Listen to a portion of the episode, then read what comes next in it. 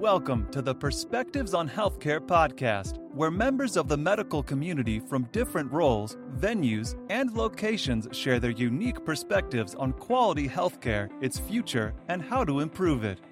Now, from the Your Keynote Speaker studio in Pittsburgh, Pennsylvania, here is your host, Rob Oliver.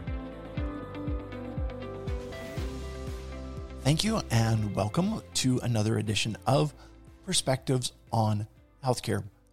I just wanted to take a couple minutes to go over some housekeeping things just to make sure that everyone was on the same page and aware of what's going on with the podcast, what's going on with me, and kind of where things stand. First of all, I just want to say that in addition to this being a podcast, it is also available on my YouTube channel, youtube.com slash at your keynote speaker, which leads me into my next point. In every single episode, you hear the intro announcement about this coming to you from the Your Keynote Speaker studio in Pittsburgh, Pennsylvania. And that's because I am your keynote speaker. You can check out the website, yourkeynotespeaker.com. And I speak about quality healthcare and how to improve it as well as speaking about excellence in adversity.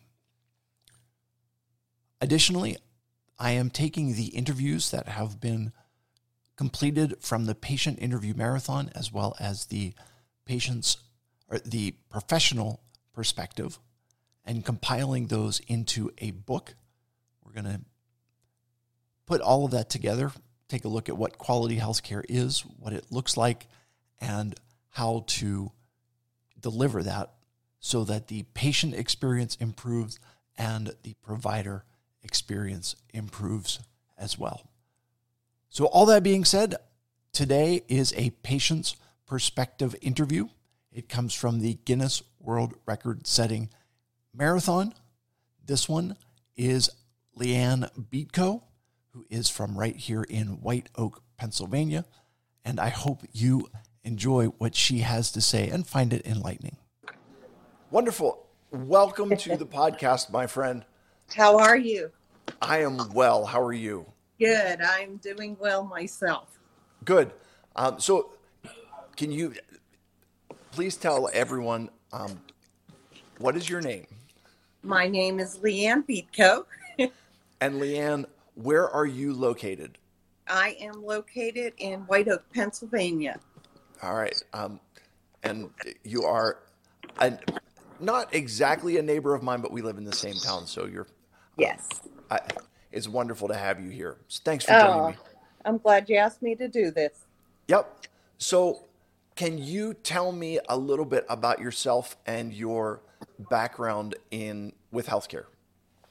Well, so I am 54 years old, um, and I was diagnosed about mm, maybe 15 years ago um, with rheumatoid arthritis and myasthenia gravis.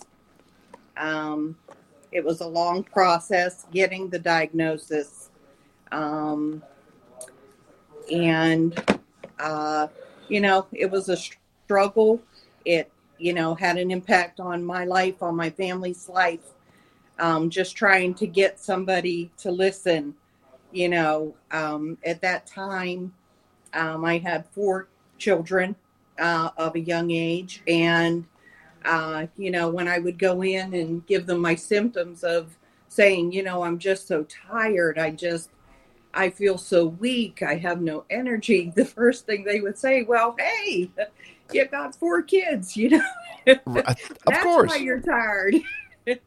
and I, you know, was trying to convey that it was a different type of tired.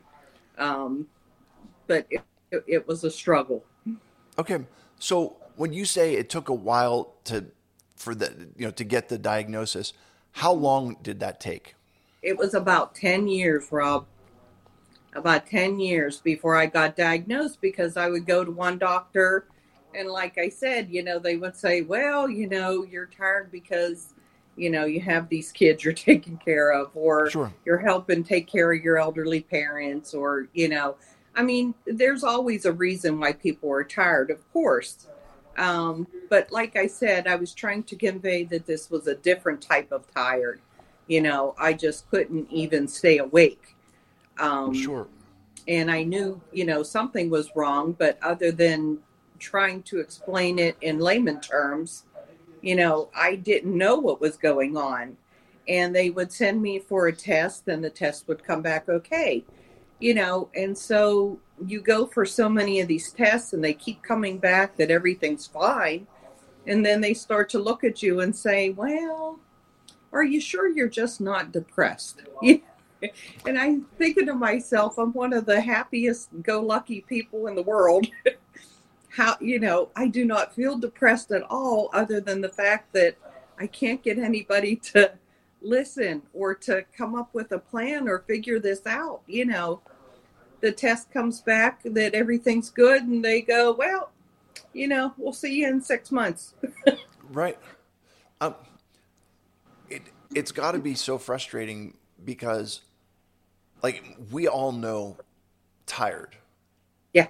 and you're saying like, yeah, I have four kids. I know that tired, Right. but but this is not that tired. It it Right. is that what you were saying? Yes. Yeah. Okay, Yeah. got it. I I said, you know, I'm getting plenty of sleep. I'm sleeping well, but I get up and, you know, I walk to the bedroom to get the kids up, you know, and get breakfast started or something and I would have to sit at the table and pretty much lay my head on the table, you know, after a full night's rest and I just did not have any strength, Okay. you know. Um I, I would sit down in a chair and I just felt like I couldn't hold my body up. You know, it was um, something very hard to convey, you know. Sure. Um, And, you know, then as, as things went on and they would ask some questions, um, you know, eventually after 10 years, you know, I did find a doctor who asked the right questions and, you know, things that I didn't realize, um, you know, were symptoms that all came together. Um, you know, I, I didn't realize they were pertinent. So I didn't mention some symptoms because I didn't think they went together, you know. So true. Um, so, along your healthcare journey, have you met anyone that you would classify as a healthcare hero? Yes. Um, so for me, it was uh, a rheumatologist that I went to. Uh, her name was Lindsay Ledwich. Um, she is out in Cranberry area right now. Um, she was in Wexford uh, when, uh, well, first she was in Monroeville, then she switched to Wexford. She's now in Cranberry. Um, I follow her wherever she goes. Right. Like, listen, LeeAnn, I know you and I love you. If I were her, I would keep moving closer to you and keep, instead of keep moving further and further away from you. Thank you, Rob. No problem. Maybe she is trying to get away from me. Yeah. Uh, so, can you tell me a little bit more about her? yeah, so she is a rheumatologist, and I went to her and she uh, diagnosed me with rheumatoid arthritis. Um, and, you know, she had uh, given me some medicines to try. They really didn't seem to help much, but she kept listening. You know, she kept listening. And if she sent me for a test and the test came back fine, she said, okay, now we're going to try this. She said, I think we're on the right tree, but on the wrong branch. You know, and she never gave up.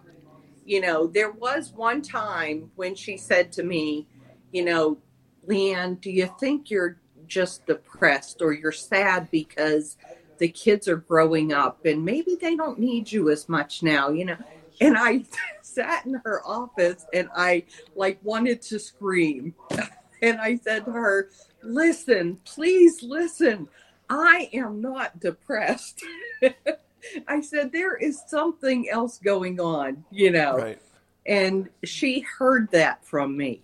She was the first one to really hear that. And I could see tears in her eyes that I think she kind of felt bad, you know, Sure. for, for saying it that way. And from then on, you know, she sent me for tests and uh, finally got to the point where she said, um, you know, I think you need to see a neurologist. I think everything we've tried here and everything that I'm seeing, I think you now need to go to a neurologist. So she sent me to a neurologist. He then sent me to a neuromuscular neurologist.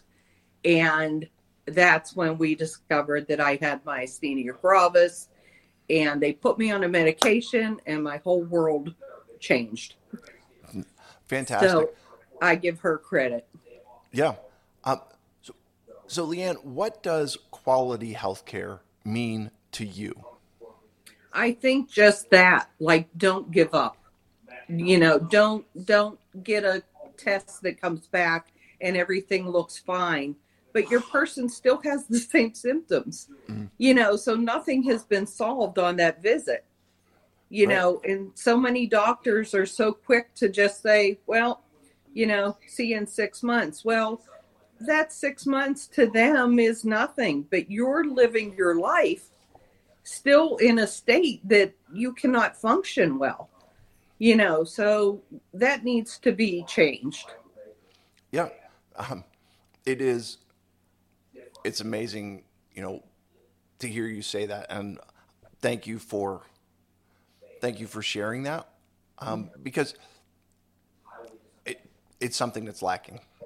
Yeah. So mm-hmm. definitely. All right um, what do you wish your medical providers understood about you?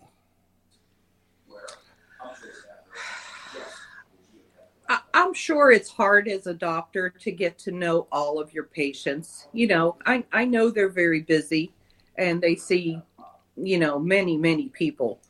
Um, but I think if if you have a doctor that you go to, you know, and you've gone to for years, um, they should have some idea of who you are as a person. You know, are you a person who, you know, is so quick to take an aspirin because, you know, you have a slight pain? Or are you one to hold off on everything until, you know, the situation is dire and you have no other option? Um, so I think getting to know your patients is part of it and then I think, you know, same thing, just following through. Um, I'm the type of person that if I'm in your office, I have tried everything on my own. I have exhausted different avenues to try and, you know, um, narrow down what is causing whatever illness I may have. Um, you know, I've probably tried over the counter medications or things like that. So if I am now in your office, I need you to know that I'm pretty bad. Okay. because yep. I'm not one to just come, you know. Right. So um, you're one of the people that you you don't make an appointment at the first sniffle. Um, right. Right. Okay. Yeah. So if I'm here, I need your knowledge you know, mm-hmm. I need your knowledge as a doctor to help me figure out, you know, how I can make myself better. Got it. Uh, what is one thing medical professionals can start doing today to improve the quality of healthcare? Follow through. Follow through. Don't wait those months in between each visit when those tests come back you know, have plan B ready. If that test comes back that, you know, it's not showing up in your blood work, okay, I still have the same symptoms. What's next? Okay. And I, I really appreciate what you said right there because you, the question that you have is not answered by the the question that you have is bigger than a single test right? Mm-hmm. So mm-hmm. sometimes they're looking at the test as the question, and when the answer comes back that it's normal, then you say, okay, well then, then you're normal, and we'll see in six months, as you said before. And you're saying, but that test doesn't answer the question. The question right. that still remains is, um, why am I feeling this way? Why am I always tired? Why that, that it's a bigger issue than Yeah. just um, than just a single test. Is that- right. does that resonate Right. with you? Yes, yes. Right now, actually, um, they say that myasthenia is not a progressive disease. Okay. Okay. Um, for some reason, I'm progressing. Okay. okay. Um, I've got to the point where, um, you know, I had to go and get approved for a scooter. Um, I can do, you know, things around the house. I can do things where if I know uh, how far my walk is going to be, um, you know, I, I can manage. But if I go to, you know, the zoo or a park, or if I wanted to go to a mall, I can't do that type of walking. Okay. Okay. My walking ability is decreasing, and I'm trying to find out why. Because if MG is not a progressive disease, why is it progressing that I now, you know, need this scooter to do things? Yeah, it, it does bring up the possibility. Like, oh, is there something else going on there as well? And Right. which puts you back Right. to square one to say, okay, now we need to start doing tests to figure out what's going on. Listen, LeeAnn, thank you so much for being with mm-hmm. me today. I appreciate you taking the time. I appreciate you sharing your story, and Thank you, Rob. I I respect your perspective on healthcare. Thank you. Thank you. Thank you. And I wish you luck in doing this. And I think it's a great thing that you're doing, and I hope some good comes of it. Um, I appreciate that, and let me just say say hi to Doug and tell him uh, we need to go get Bojangles sometime. right? See you later. Thanks, Rob. Bye.